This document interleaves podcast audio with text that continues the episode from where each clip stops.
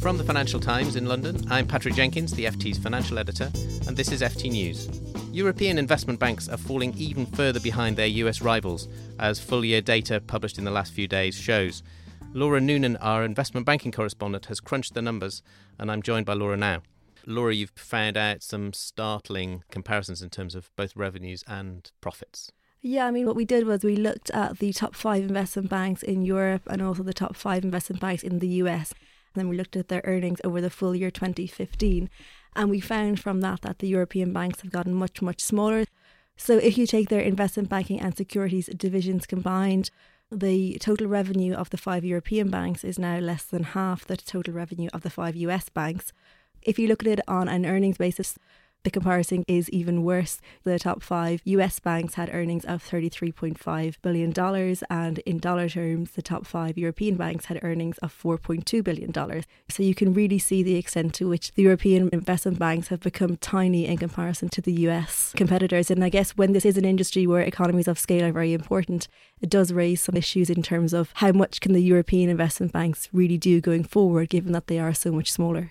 And what's at play here? Is it in large part the relative performance of the US economy versus the European economy? So these banks' domestic markets kind of driving the relative performance? Or is it that the US are actually dominant in Europe now as well? It's a combination of both those factors. So certainly the US on the investment banking side, so we're talking about advising clients, M&A, advising clients on going to raise debt and equity. Certainly that market was a lot more fertile in the US last year. And while the European banks, a number of them do have presences in the US, the US is certainly dominated by the US banks. So when there is a rising tide in the US, it will lift the American investment banks higher. But we are increasingly seeing even the European league tables have come to be really dominated by the US banks. There's a combination of things. The US banks are putting a lot more capital resources behind their investment banks because they are able to do that. So if you look at the European banks, they've all pulled back the financial resources from their investment banks because they have had to. And that does have a knock on impact, obviously, on your revenue. So if you're going to reduce the risk weighted assets in your investment bank overall by 10, 20, 30, 40%, that's obviously going to have an impact.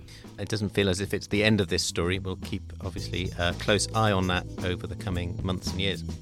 If you enjoyed this podcast, you might enjoy the FT's Banking Weekly. You can find this every Tuesday at ft.com slash podcasts.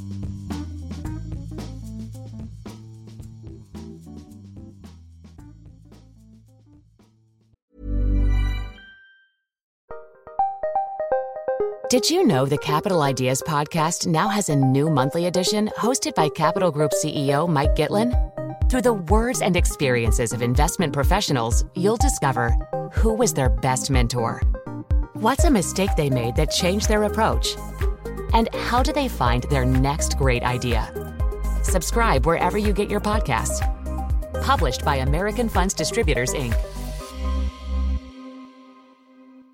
Here at Bellingcat, we get to the bottom of things. From a global crisis to an underreported event, we find the facts using publicly available tools and resources, uncovering what is hidden on and below the surface. We connect the dots using social media posts, satellite images, and public records, and empower others to do the same by sharing how we do it.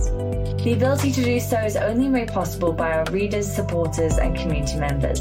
Care to join us? Learn how at bellingcat.com.